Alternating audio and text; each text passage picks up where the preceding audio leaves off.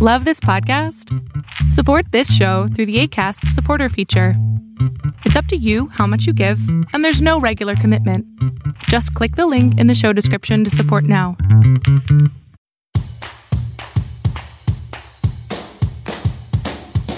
Hi, and welcome to episode three of It's Not a Crisis, a podcast for women in their 40s seeking to navigate midlife's challenges while making the most of it.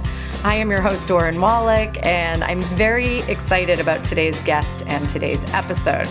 I hope that all of you are doing well and hanging in there and not going out of your mind. I do think I've gotten weirdly used to this life that we're living right now, and as things are opening up a little bit, it definitely feels so good. I feel a weight off my shoulder, and I'm sure all of you do too. But it's been very tough with the kids, and so now figuring out you know, what we can do with them for the summer, what feels safe to us, on top of dealing with what they're going through and just typical tween and teen drama in my case, which is why I'm bringing on today's guest, Amy McCready, who is amazing, and I can't wait to tell you more about her. Uh, but first, I just want to mention to you that I do this podcast because I feel like it's my way of giving back to women in their 40s. I do this podcast also selfishly so that I can learn about what's coming up and really how to make the next chapter of my life more positive. So, with that being said, if you can please subscribe to the podcast anywhere you listen, please rate it, comment, Please join our Facebook page, It's Not a Crisis Podcast, uh, and Instagram, It's Not a Crisis Podcast, and interact and tell your friends because if we can reach a certain amount of women, I can help more women, and that is the goal of this podcast. So, and I would appreciate it very much from all of you. So, most of my guests, not all of them, but most of my guests I've found because I have personally worked with them at one time or another and I'm super picky and I do a lot of research before I work with somebody. I heard Amy on another podcast and I immediately emailed her for help with my kids. I found myself constantly yelling and threatening and bribing and punishing or taking things away, and they still weren't listening to me. I'm not going to sit here and tell you that I, I still don't have these issues with my kids because I do. But Amy has taught me instrumental tools in my life that have helped me in so many ways over even the past few years with my kids, even as they grow into different stages, the tools continue to work. And I've worked with a lot of different parent educators. What she will teach you is incredibly valuable and practical. And that's what's important. You can read a million books on a lot of stuff and it's overwhelming, but I think what Amy's going to teach you is very, very practical. Amy McCready is the founder of Positive Parenting Solutions and the creator of the seven step parenting success system. She is the author of two best selling parenting books. If I have to tell you one more time, and the me, me, me epidemic. Amy is a Today Show contributor and has been featured on CBS This Morning, CNN, Fox and Friends, MSNBC, Rachael Ray, Steve Harvey, The Doctors, and others. Her greatest joy is helping moms and dads become the parents they've always wanted to be. Amy, thank you so much for being here. I'm actually really honored that you chose to come on my podcast, and you know how much I adore you. So, um, um, this is really exciting for me. Well, I'm thrilled to be here, Dawn. Thanks for asking me. It's always fun to do a podcast with somebody that I've known for a while. So I appreciate being asked. Good. So I, I want to start with a story that um, I, I actually texted Amy about the story. We never actually talked in person. And it was advice that Amy had given me, or it was a while ago, but I read both of your books. Um, I don't retain information as well as I'd like to. one of the things that I took from it, and, and there are many others, and we'll talk about it, but one of the things was natural consequences or a consequence relating to an action. So my daughter started middle school this fall. She's 12 and uh, turning 13, started sixth grade and uh, she in the mornings would just kind of like hang out and not get ready despite numerous times telling her to get ready. And this year she was taking a bus from the west village of manhattan up to the bronx. So it, you you miss the bus there's no bus. There's no it's no easy way of getting there. You know we both work we both have to be somewhere in the morning and we can't bring her to school. So one morning this was only like the fourth day of middle school she, you know, she was kind of getting ready to go out the door. And I said, Oh, Tatum, by the way, when you get home, can you please clean your room? And she's like, I clean my room. And I said, I need you to clean it better, but just do it when you get home. And in that moment, even probably a couple minutes before, we're like, you're going to be late. Hurry up. The bus is coming. And we had an app that we could watch the bus coming. So we knew it was coming. And uh, in that moment, she decided that was a good time to go clean her room. And, and we were like, Tatum, do not go up those stairs. You're going to be late and you're going to miss the bus. And now my husband, I what I'm very lucky because he he usually not all the time, but a lot of times we're we're very much on the same page. So he had known that I I'd spoken with you. I think I called you and I said, She's every day. I'm yelling at the kids every morning. Nobody's getting ready. No one's getting out of the door. And I'm sick of it. And I think I can speak for many parents who go through this. And and I believe the advice I got was, you know, if you if she misses the bus, then on your own time, you let her know that when you can do it, you will take her to school. But that might be 10 o'clock in the morning. And if she misses the bus, that's going to be the consequence of the action. And if, if I'm wrong with what you told me, we can go back to that. But I believe that's that's something you said. That's right. As long as you kind of revealed it to her in advance and she knew what the deal was, right? Yes. Yep. So um, lo and behold, she finally gets out the door after us calmly saying, You're going to miss the bus, Tatum. Going upstairs right now is not a good idea. You should really come down. You're going to miss the bus. She goes outside, the bus driving away. She was hysterically crying on the sidewalk, like pounding her fists. Please take me to school. Please take me to school. And I said, sorry, I have a nine o'clock meeting. I'm not going to be able to take you to school. We gave you numerous warnings. We told you what had to be done. I've never seen her so hysterical. So, of course, I, in that moment, I'm like, oh my God, I can't believe I just did this. I'm the worst parent ever. and, and I, uh, didn't follow through 100% with the waiting until later because it was her first week of middle school and it was already hard for her. But I ended up taking her in an Uber, which cost $140 round trip. And all the way there, I said, you know, I had a nine o'clock meeting that I'm missing. I'm like, this is this is not okay. And I said, and you are going to pay for this Uber out of your allowance until you pay it off. And I dropped her off at school and I then I called a bunch of friends. I probably texted you, Amy, and I was like, oh my yeah. God, I feel awful. I'm, and the look on Ty's, my husband happens to be a little bit more of a helicopter parent than I am. The look on his face when we were both looking at each other, like, what do we do? What do we do? What do we do? All right, let's just do this. It was so hard, but she was never late again. Not one day the entire year. She never missed the bus again. But you allowed her to experience the consequence. So she wasn't late for school, but she did have to pay that off with her allowance. So she knew ahead of time what the deal was and you followed through. So that was a great parenting moment there. It was so hard though, wasn't it? And that's so hard. I think she's yes. going to be traumatized by it though, or she's going to bring it up for the rest of my life. No, she is not. She, what you taught her in that moment is personal responsibility. And like you said, she hasn't been late again, right? Right. And you know, I, I remember we had a parents back to school night a couple days later and, um, and everyone's like, "How's the first week going?" I was like, "Well, Tatum missed the bus, and so that that wasn't good." And they're like, "Oh my god, what did you do? Did you drive her?" And I said, "You know, we're talking about it, and everybody was kind of blown away that I actually followed through with it." And I always get like, "Oh, I wish I could do that." Like, you can do it. You just have to do it. I think our generation in general, and I'm guilty of it myself, we we tend to try to do so much for our kids, and it backfires. Well, and I think that is one of the hardest things about parenting in general, but particularly in parenting tweens and teens, is we kind of forget our job description, and that is preparing them to be adults, right? Our job at, at this stage where you are right now, particularly, is taking them from being, you know, completely dependent on us to being fully independent.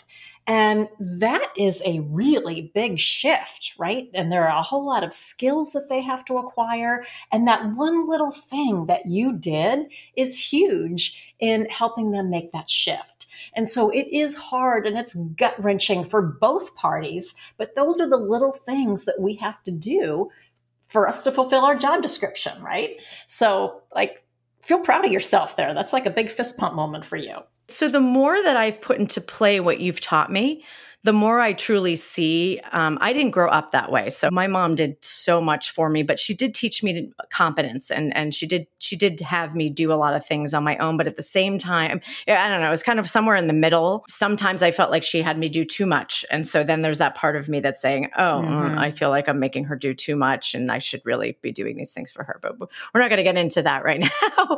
um, I think some of the things that, that parents are facing in this kind of tween, early teen stage right now. Um, I, am obviously in the thick of it with a 10 year old, almost, he's turning 10 next a couple weeks. I think it's the um, threatening, bribing, uh, yelling, which let me tell you, I have not been parent of the year in this quarantine. I mean, I've lost it more times than I can tell you, and I have bribed and threatened more times than I can tell you because you're just done. It has not been easy to to put any advice into play.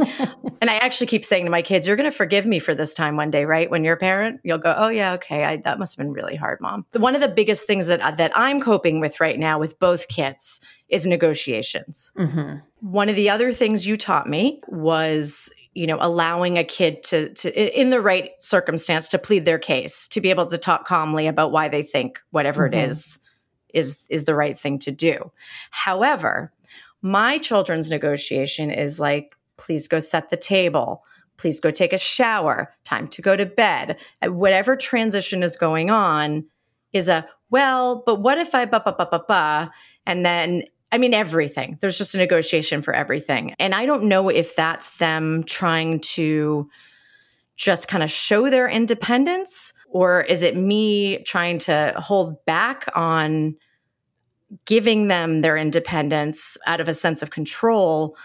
But it's just once in a while, I'll be like, guys, I'd just like you to say, okay, mom, and just go do it. Yeah. I think friends of mine struggle with the same thing. So I so I'd like to touch on on that. And then the second thing that I think would be great to talk about, and we have other things, is I've, I've seen a lot of my listeners posting about with the older kids, the eye rolls and the attitude and wanting to stay in their rooms and only coming out when they want something. And uh, we chatted briefly. And um, you had a suggestion for another podcast, and I love the idea. Which you can you you tell me what you said to me. It's funny. I was looking at some of the comments from your listeners, and I know we've talked about this negotiation and all of that.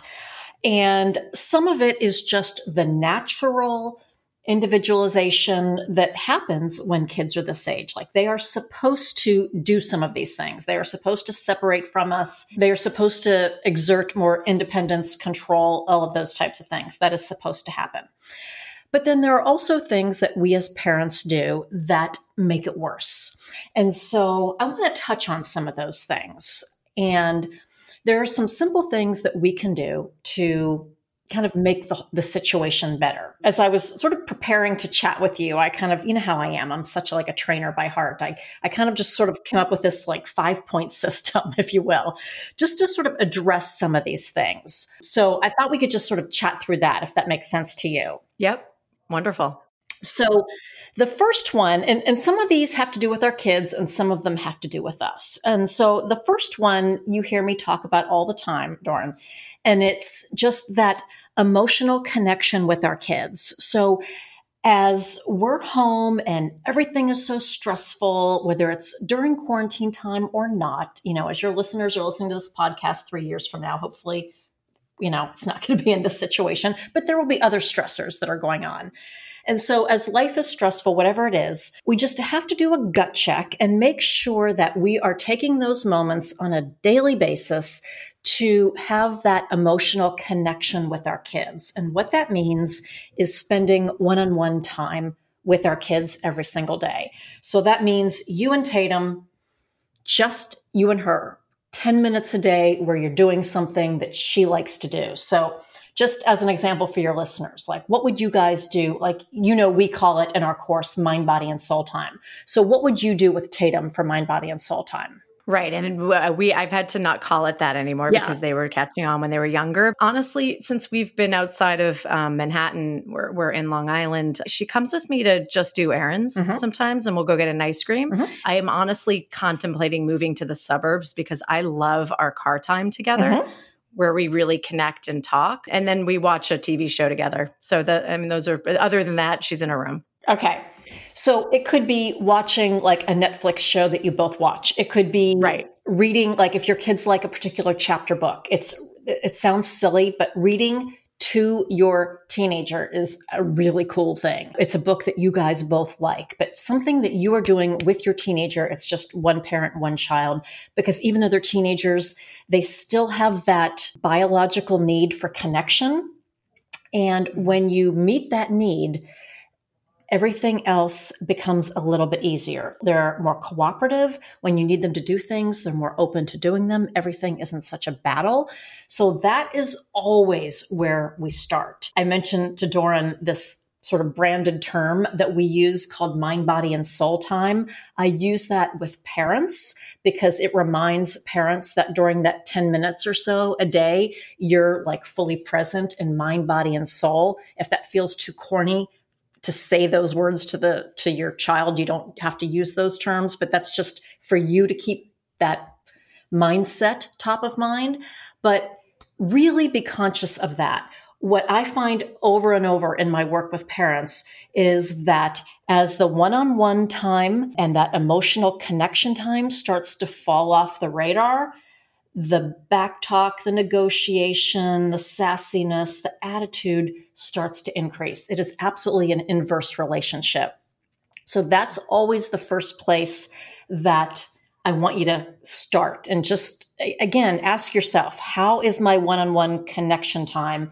with each of my kids. So Doran, I want to just like stop there with you. Any any thoughts or challenges you've had there? I think when we first started reading about mind, body, and soul time, we were like, okay, guys, it's our 10 minutes together before bed. Let's get in. And it like became almost too routine and too forced. And like we were kind of like, oh God, you know, we were busy, long day.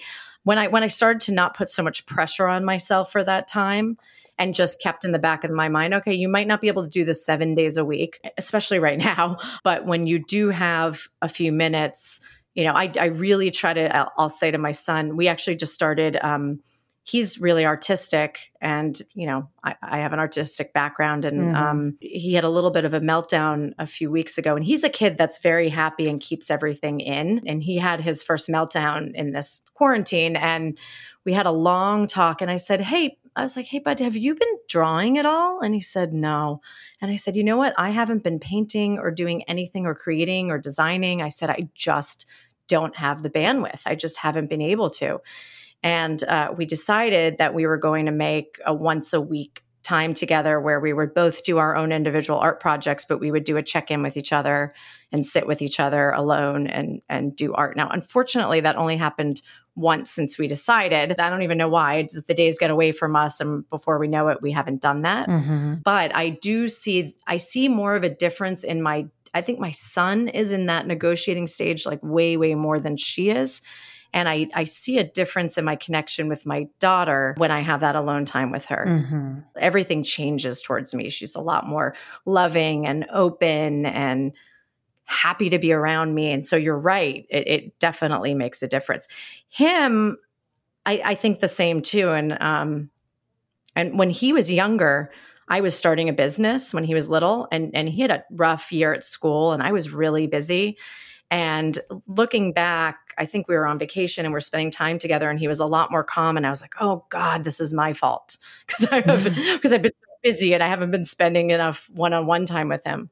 But there's something very very, you know, it's meaningful. It's important. Yeah. And, and what I also heard you say was that he seems to be generally a happy, easygoing kid. And what also tends to happen is that when they're happy and easygoing, we think, oh, they don't really need it. Everything's fine. But, and then things go haywire and we're like, whoa, where did this come from? Yes. And so if we're not doing that, it's like, okay, yeah, they're happy and easygoing until they're not. And then we're like, whoa. So, my encouragement for all of your listeners is to whether you're having struggles with your kids or not, this need is i'm telling you it's biologically wired within your kids. They they really desperately need it. And so again i, I recommend what Doran said like don't make it this big like oh we're doing mind body and soul time before bed. Like do it in the you know, where you can in your day, but make it a thing that you do. Like make it intentional and find the time to do it, whether it's with the art or reading to them or whatever it is. But then the other thing that I also recommend is bookend it. And what I mean by that is when you're done, say, oh, man, I loved hanging out with you. I loved having one on one time with you. This is one of the best parts of my week. Like punctuate it with reminding them of how special this time is. And I am telling you that you will see a difference in their cooperation, their attitude, their energy. Things just get lighter and easier within a couple days of implementing this practice. So, if you do nothing else from what we talk about in this hour, just do this one thing because it truly makes such a difference. So, that's kind of the first of the five steps in the solution. And and it does honestly. And I and my my only advice I think was what I what we what you just said is just make it natural. Just Absolutely. be like, I, you know, I'd love to spend some time with you. What if we take ten minutes and go, you know, go get an ice cream or go sit and watch a show or whatever mm-hmm. it is. Mm-hmm.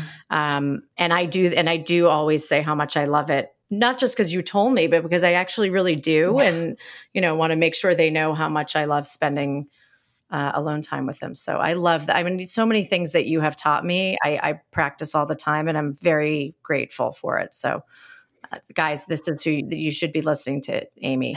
I, I, tell everybody about you. Thank I do. You. I love the endorsement. yeah, no, it's true. Okay, it's true. And I've read so many books, and I've listened to so many people. Most of them are poo poo. Well, thank no, you. No, interest. I appreciate that. Okay, so here's the second thing, and this has to do with us too. And let me just also say, guys, that we all know this intellectually that you cannot change another person, right? You cannot change your kid. You cannot change your partner. You can try, but it's it's futile, right? You're going to end up in a giant power struggle. What you can do is change your responses to that person. And that is how you will be successful in changing their behavior or their attitude. So that's why so many of these things I'm talking about is really changing our responses to their behavior. This next step that I'm going to talk about is in that vein. So the next thing is I want us to think about how we are showing up for the other people in our family. So I want us to think about our energy. So when we pop into the kitchen or into the family room or wherever we are with our kids, how are we showing up? What is our energy like? If I asked your kids to finish this statement, my mom is always blank. My dad is always blank. How would they finish that sentence? Oh, God. My mom is always stressed busy, concerned about work, concerned about what's on her phone? Or would they say, My mom is always light. My mom is always present. My kids would say I was always stressed and frazzled. Yes, yes. Yeah, I get that because that's probably what mine would too. right? But how do we want them to finish that sentence? My mom is always on my team. Mm-hmm right? My mom gets me. Even when I'm having a really bad day, which is what tweens and teens have all the time, my mom is with me. She gets me. So again, I want us to think about how we show up for our people, even when we're having a bad day. So think about our energy. Are we light? Are we easy to be with? Are we difficult and heavy and stressed all the time? So think about what you need to do to lighten your energy. Maybe it's, you know, playing classical music or like yoga spa music or lighting candles. Like what can you do in your physical environment to lighten your energy? Maybe it's meditating for 15 minutes before you come downstairs in the morning. Like what can you do? And I'm terrible about that, by the way. Yes, um, I'm not a good. I'm not a good meditate because I'm so type A. I'm just terrible. Uh, me too. I've tried it so many times, so many times, and I start it, and it doesn't get past the third session. I know. We need to do a podcast. So we, you need to bring in a good expert on that topic. Yeah, I'm not seriously. One. But anyway, yeah. really, like if we want to improve that energy between us and our kids, we need to show up as that lighter, easier person. Does that make sense? This is why moms drink wine. exactly.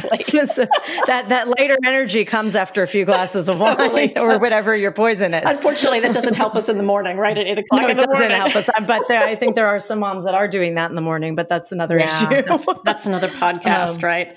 Yeah, I'm actually. I think in the morning. Um, probably the most calm except well you know when we're when we're trying to get out the door in the morning mm-hmm. but actually when i started implementing what you taught me and sort of giving up that control of let's go let's go let's go or caring if my kids said i'm not wearing a coat today i'd be like all right yeah. don't wear a coat I think that it made mornings a little easier and it, you know, giving up that control of trying to make sure that everything was right. But okay, but okay. that that's amazing advice. And I think that um, whatever that is, I wish I knew what that was. Maybe if you're listening to this and you have advice for how you stay calm before wine time, let us know. I would love to have this discussion. Okay. The next thing is um, give up control and so we talked a little bit about this the other day, Doran. You know, you don't have to do something about everything. Decide what are the most important things that you need to do something about. There are so many things that come up, so many comments, so many whatever. You don't have to do something about everything. Decide what you can let go and focus on the most important things. And now, again, as we go on in this discussion, we're going to talk about a lot of different tools. I would also think about where can you bring your kids into more of the decision making process? Let them have more say so in your family. It can be little things like getting them involved in planning the menu for the week deciding where you're going for dinner friday night when we're finally going back out to dinner at restaurants like getting giving up some of the control so they can feel like they have more control in the family what are some other examples of that? You can implement, I know you're familiar with this, like family meetings. Oh, we do that. By the way, we do that. Well, we and we haven't in this time. We were doing that once a week. I forgot that that was something you told me about. Yeah, so super empowering. So there is a, a, problem in the family, right? There's an issue where we're arguing over something, whether it's technology rules or whatever. Well, parents can come in and decide what the rules are. Or you can allow the kids to have some input in how this is going to go. Or as i said just you know deciding what the menu is going to be or what again when we're all vacationing what the family vacation plans are. We have this much to spend on activities during vacation. And again if we're talking about tweens and teens what an empowering thing this is how much money we have for activities. You guys do the research and decide what activities we're going to do while we're on vacation. Anytime that you can bring them into the decision making process, that's super empowering for kids. The bottom line is for most tweens and teens, their biological need is to have more independence and control, but we parents tend to be holding it all one of the things, Doran, you're familiar with this. One of the things that we have parents do in our program is go through a parent personality assessment. So you kind of understand the natural bend of your personality. And for many of us, our natural personality style is to be very controlling. And that may be very effective for us in a work environment, but it is just, you know, very difficult in a parenting situation because the more we try to control our kids, their natural reaction is to fight back. And so, if you have a lot of power struggles with your kids, it's very likely that your personality style is naturally very controlling. So, just something to think about there. Step four is to, in kind of like for in the moment, is to do a save face and a redo. So, when you get that sassy remark in the moment, you do a save face, like, I, I'm sure you didn't mean for it to sound that way like, I'm sure you didn't mean for to hurt my feelings. I'm sure you didn't mean for the comment to sound that way. But then you do the nonverbal reduce signal. So, like, if you could see me, I'm circling my finger in the air.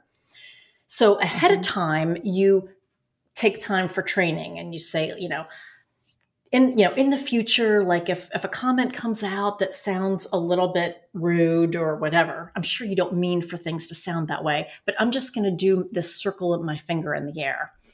And that just means let's try that again right? So it does that work? Will it work? Yeah it totally works. Because you allow your child to save face. You know what? Mm-hmm. i know you didn't mean it to sound like that I, you know what I mean? I know you wouldn't mean to hurt my feelings. It just came out of your mouth that way. And then you give her the redo opportunity.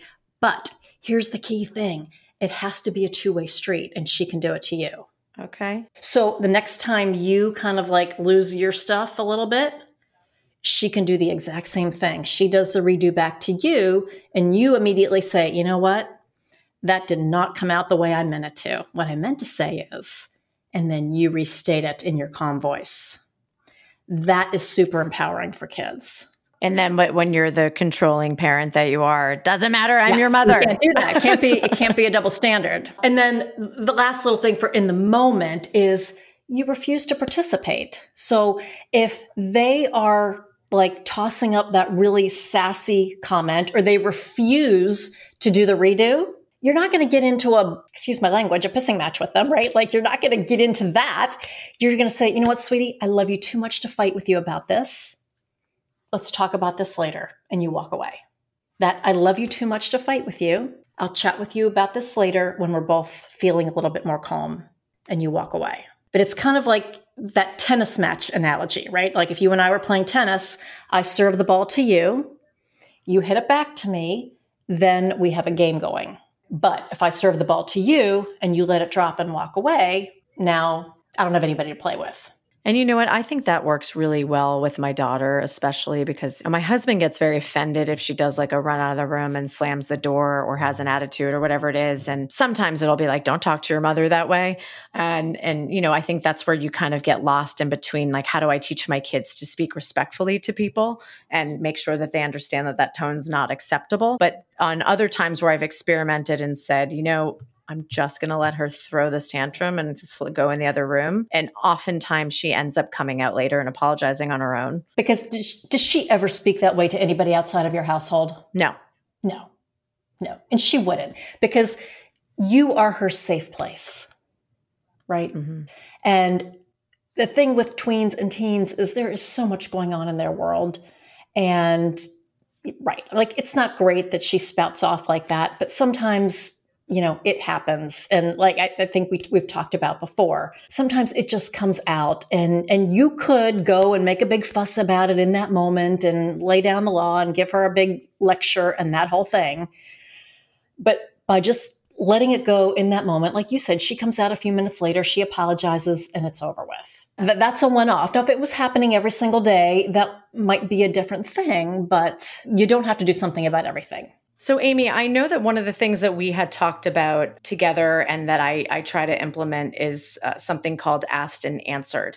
And oftentimes with my daughter um, and my son, they're negotiating a lot and it's back and forth. And one other thing you also taught me about, and this is a separate, allowing your child to kind of show their what, what's their case for why they're choosing what they're choosing and and convince me. I think that's mm-hmm. what it mm-hmm. was. And see if it's if if you can be convinced or if you can't. My daughter, um, for example, the other day, she wanted to watch a new show. And um, I really didn't agree with that show. And I've actually been very flexible on what she's been able to watch, uh, especially in this um, quarantine. But I know her and I've seen the show. And for me, it made me super anxious and made me have bad dreams at night. And um, I, I just don't think that she is ready for it despite her age. I just don't think it's the right show for her. So she asked me, I said, I explained what I just said, and she came back at me again. And I said, honey, I, I just don't think that this is the right show for you. I'm sorry. And then she came back and explained her case. And I looked at her and I said, asked and answered. But then she just kept coming after me. And, you know, to a point where it's so irritating that you just like, you lose it.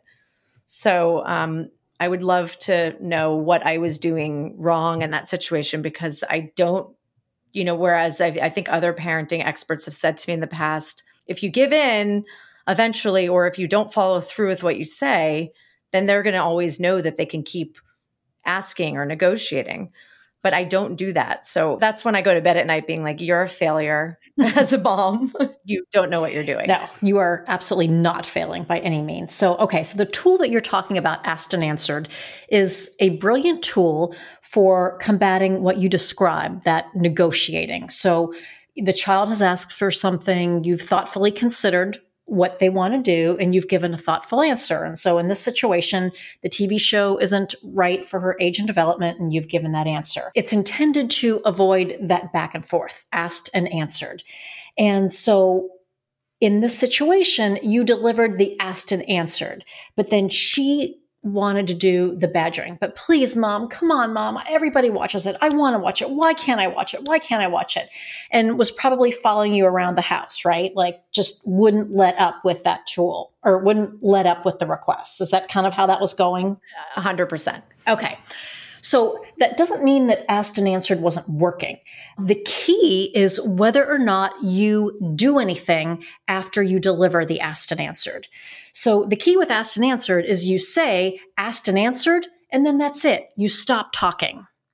Because if you keep talking, if you keep explaining, if you keep giving verbal feedback, then she gets a hit of attention and power with each additional word that comes out of your mouth. She's not getting to watch the show that she wants. That's what she really wanted. But she's getting that hit of attention and power, and she's pushing your button every single time. So the key for that to be successful is you say the asked and answered, and then that's it. Even if she's following you all around the house, you just go about your business, you go fold your laundry, you eat your lunch, you check your email, whatever you have to do, but you don't respond. If you continue to give the payoff for her continued negotiating and badgering, then in her mind, she's like, oh, okay, this behavior works. I'm getting the payoff. I'm pushing her buttons.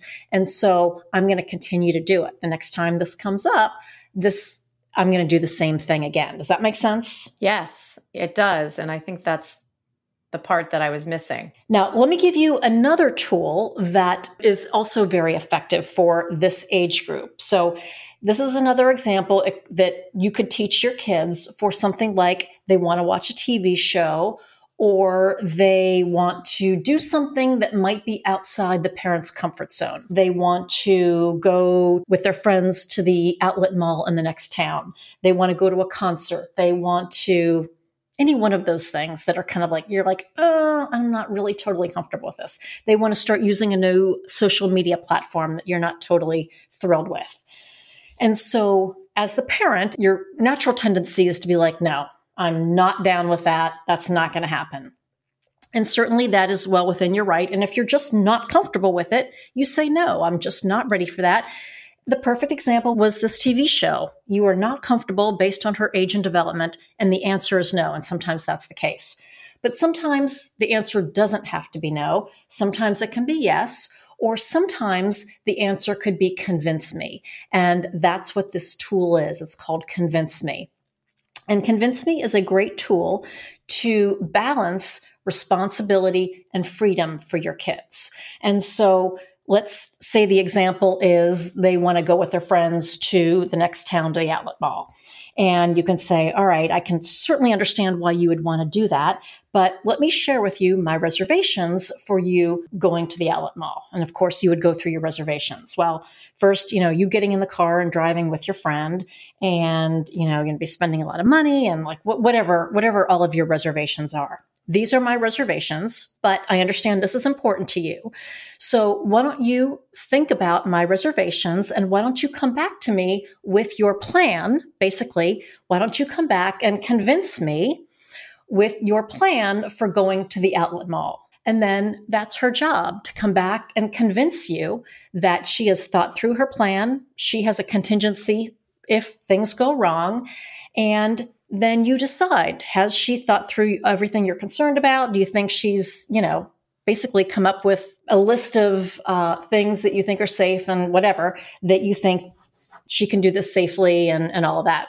Yes, that makes perfect sense. So, in that way, then your child gets some practice in coming up with a good plan. Then you can work with them to make sure that they can implement their plan. If they can execute on the plan, they go to the outlet mall and everything goes well, then they've established some goodwill, if you will. And the next time they want to do something that is somewhat outside your comfort zone, then you feel more comfortable about that. And so, again, it's another tool that you can use in your toolbox that gives them a little bit more responsibility that you don't always have to be the bad guy. You don't always have to be the one deciding how things are going to go. And you're working in concert with your tweener teen to come up with ways to give them um, freedom and responsibility at the same time. Just very empowering for kids and for parents. I can see that my uh, son is the younger one is really looking for independence right now, even more so than she was at that age. I see how that when I give him that, it's super helpful and and, and it gives, you know what, honestly, as a mom, you kind of it gives you one less thing to do. And so if they're looking for that independence, it's great. Absolutely. And I think too, you know, as we think about our role as parents, I said in the very beginning, you know, we, we often underestimate our job description, and that is to prepare them to be adults, move them from being completely dependent to being fully independent. And so if your listeners could, you know, might even want to just jot down this list. It's a, a list of skills. So think about, you know, personal responsibility, decision making, financial acumen, health and wellness, household tasks, things like changing air filters and all the things that we do around the house that takes to run a household, social skills, all of those things that kids need to learn before they go to college or to the military or to their first job when they leave your house. Those are a lot of things that skill that kids have to learn, particularly for kids who want to be independent. Let's teach them all those things. Financial acumen. Teenagers, let's get them set up with investment accounts I'm sure your husband would be all over that, right? Like, let's teach them all those things. That's super empowering. You ask for um, an example of giving kids opportunities to make decisions or give them control. Let's set them all up with little investment accounts that they can be investing money. How empowering for kids. And it's teaching them real life skills. There's so many things that we can do to prepare them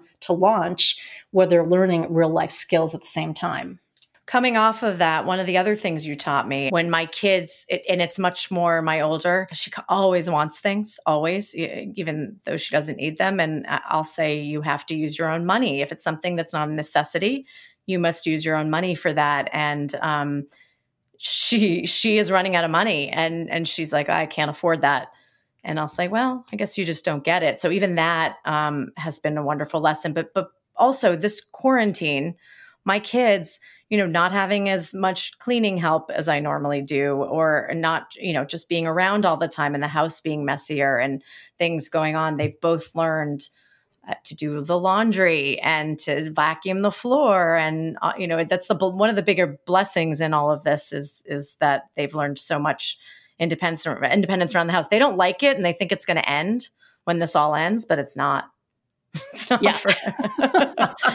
you know, I think they just think we're just doing this right now to make mom happy so she's not going crazy. But oh, Doran, one other thing I wanted to mention: we were talking a minute ago about. Um, you know, cleaning and laundry and all of that. You know, one of the biggest battles that parents face is getting their kids to do family jobs around the house. And you know, one of my big things is I don't like to call them chores. I call them family contributions because it reminds kids that when they do help out at home, it is a contribution. It makes a difference. And I think it's important to remind kids of that. But that doesn't that doesn't eliminate the eye rolls and the complaining and all of that that goes with it. So there are a couple of things that parents can do to just minimize that a little bit. One of the things is to, instead of just nagging kids about helping out all the time, um, they can invite cooperation. So and again, instead of saying, come on, like, don't forget to unload the dishwasher or remember, you have to, they can invite cooperation by saying, you know, um, I am really busy with some things I have to do for work.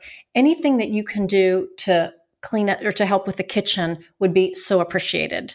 Or I've noticed the family room is uh, just a wreck right now. Anything that you can do to help out would be so appreciated. So anything that you can do to help out would be so appreciated. You invite cooperation with a smile. It's so empowering. It's not requiring them to do anything, but nine times out of 10, they will actually help out and do something. Yes, yes, yes. This works so well.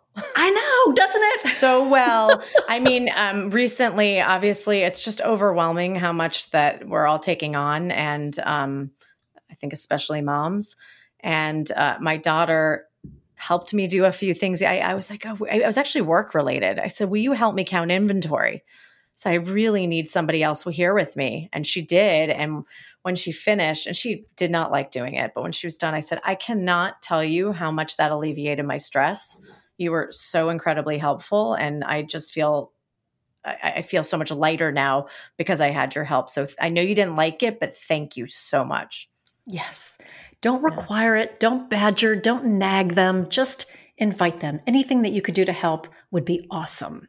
So invite cooperation. Second thing is when they complain about having to clean the bathroom or unload the dishwasher, just show empathy. I hear you. I know that's no fun. It's my least favorite job too.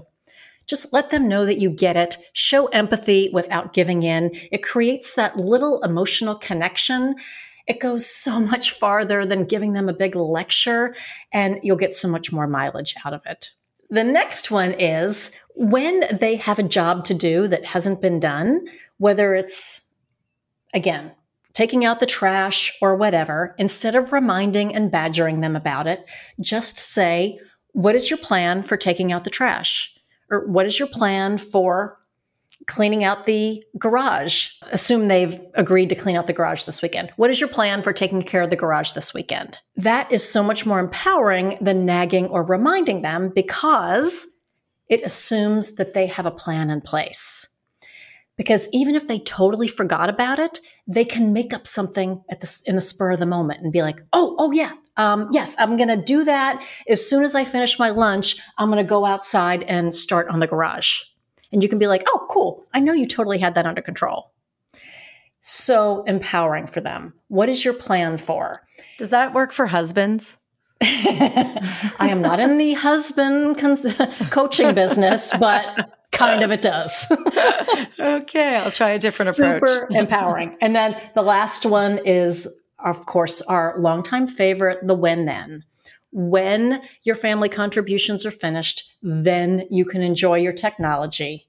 And of course, our technology curfew is 9 p.m. or whatever that is. A when then plan. When the yucky stuff is done, then you can enjoy the more fun parts. I, I love when and then, and it, it works really well.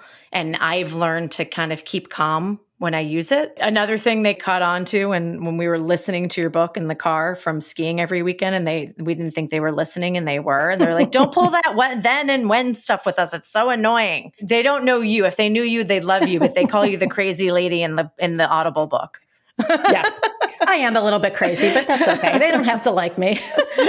exactly. But when and then works really well. Is there another word that we could use or another way of phrasing that that's not when and then? No. No? Okay. No. okay. really. Because here's why it is a natural order in which privileges are allowed. When the yucky stuff is done, then you can enjoy the the more fun parts of your day. It's an, a natural order of the way things happen, and it's very distinct from an if then. It's not like if mm-hmm. you get your homework done, then you can enjoy technology. That's very much a um, like a bribe. And this is not a bribe. It's very much in keeping with real life, you know, right? Like when you pay your electric bill, then you get to keep your your lights on. It's it's it's just the way real life works. I would encourage you to continue the when then phrasing because it's it's in keeping with teaching kids personal responsibility. They don't have to like it. They're never going to like everything that you do, but it just it works. Yeah. And it's positive, it's empowering. I can't think of a different way to phrase it that doesn't turn it into a bribe or because that's what we want to get away from. It's not a bribe or a reward. It's just the way that we kind of structure things in you know for personal responsibility. Can I interrupt on the on the bribe and reward part? Can we can we just talk about that for one second? You bet. I stepped away from that for a while and and we weren't doing it. So the two things that we tend to threaten um, are technology and um, dessert for my son. And I hate when I have to get to that point because I don't like to threaten. But if you've asked your child over and over again to do something and like like simply go to bed, what do you do that gets them to actually do it? I guess is the question. I've tried using, you know, I'm I'm I really hope you're going to make the right choice.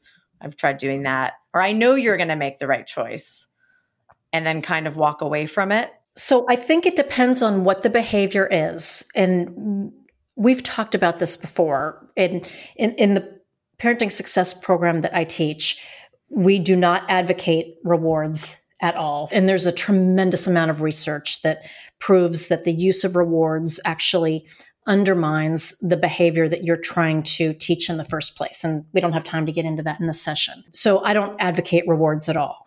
Or the flip side of rewards, which is punishment. So if we're dealing with bedtime, we deal with the bedtime issue. And again, that's a whole that's a whole session we could talk about in that. Or if it's, you know, technology, we would deal with that. I wouldn't tie dessert to it. I wouldn't tie technology to bedtime. Those are behaviors that we would handle separately. Because what ends up happening is I call that desperation parenting. Because it's it's sort of like you're throwing a Hail Mary because you don't know what else to do. Exactly. Right? Exactly. So that tells me that we need to dig in, Doran, right? Like we need we need to sit down and say, okay, why are we having trouble with this bedtime thing? Let's figure this out. We can always figure it out with other tools in the toolbox. And if I can't help you, then we go to a sleep specialist who can. But doing a Hail Mary and taking away dessert and other nonsense, that's not going to solve the root problem for you not to get too much into my kids, but the sleep things have gotten much better. With my son now, we just let him read until he falls asleep. And we don't, we'd say, you have to be in bed at nine. I don't care what time you go to sleep, just turn, he uses a Kindle, turn your book off mm-hmm. and go to sleep. And that was life changing for us rather than fighting with him every night. Yeah. I think the yeah, kid, great. I think it goes to bed at 12:30 in the morning, but whatever. it goes to sleep. So you may even back that, you know, back it in even earlier. So in bed at eight o'clock, maybe then he gets to sleep at 11. I mean, gosh, that yeah. makes me, that's so late. But anyway. Yeah. I know. But so we we always go to the the problem that we're having and find a specific solution for that rather than doing these, you know, desperation parenting moves. Okay. And then and then as we talked about before relating it back to the the, the more of the natural consequence of the situation which I love. Mm-hmm. Yep. Okay. Okay. But here's the thing for your listeners. I think we always just have to come back to that misbehavior is always a two way street. And so we have to remember that we're not in this to fix our kids. We always have to look at our contribution to the behavior as well. So, you know, how are we showing up? Are we doing that every day, that emotional connection with our kids? Are we looking at our energy? Uh, are we trying to control everything? Or are we also going to give our kids some control and decision making opportunity? Are we going to give them the opportunity for the redo? Are we going to walk away from the power struggle? Or are we going to get in the middle of it? You know, so there's lots of things that we can do, lots of tools that we can use. But again, our long-term job, we're parenting for the long game, not the not the in the moment short game, because our job is to prepare them to be happy, successful, fully functioning adults so they can go out into the world and do amazing things. And so we can look back and know that yes, we did an awesome job. We created and and launched um, successful human beings. So you just had a graduate, right? Is yes. that your is that yes. your oldest?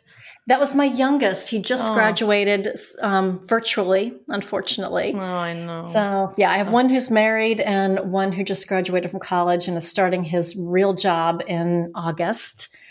And so we will officially be empty nesters. I've always thought about it. I want to sit down with her kids. mm. They're such nice people. I, I bet. I bet. in spite bet. of me. I know, not in spite of you, because of you.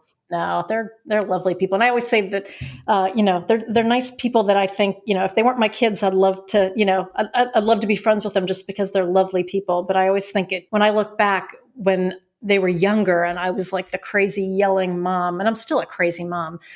But um, I'm glad that when they were younger, I learned some parenting tools because I was I was a wreck, train wreck. Yeah.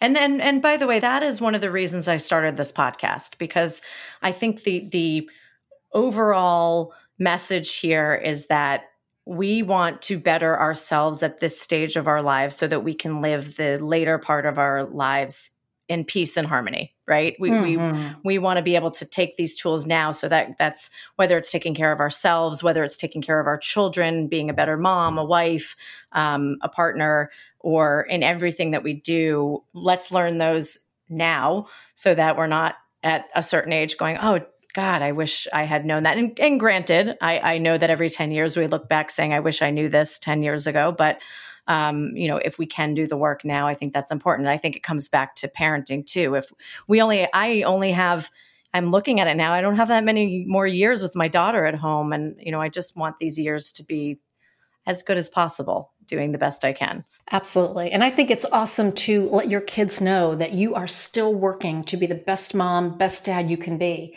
And even if it's every other day, say to your kids, you know what?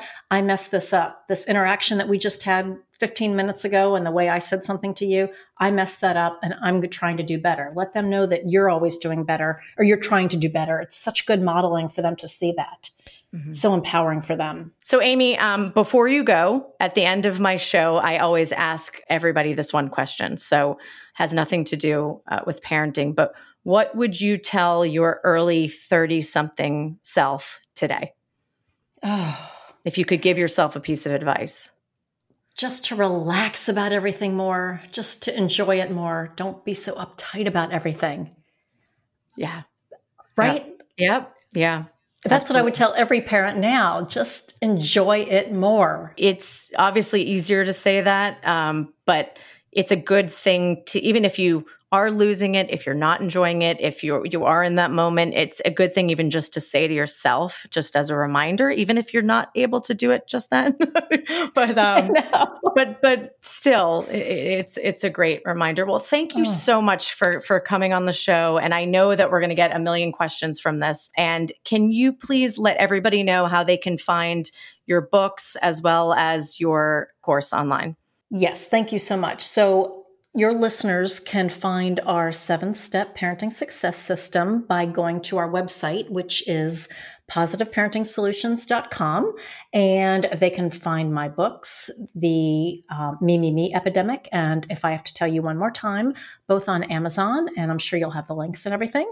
And I thank you so much for having me, Doran. This has been so much fun. We need like three more hours. I know, I know. And and and I just want to mention one other thing.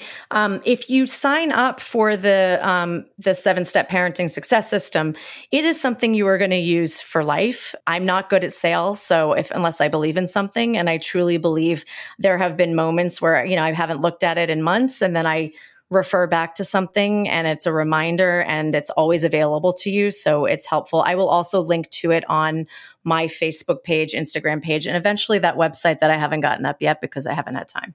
So, all in good time. yes. Thank you again. And I hope to talk to you soon. I'd love to have you back if you're interested. That would be so much fun. Wonderful. Thank you. Thank you. Talk to you soon.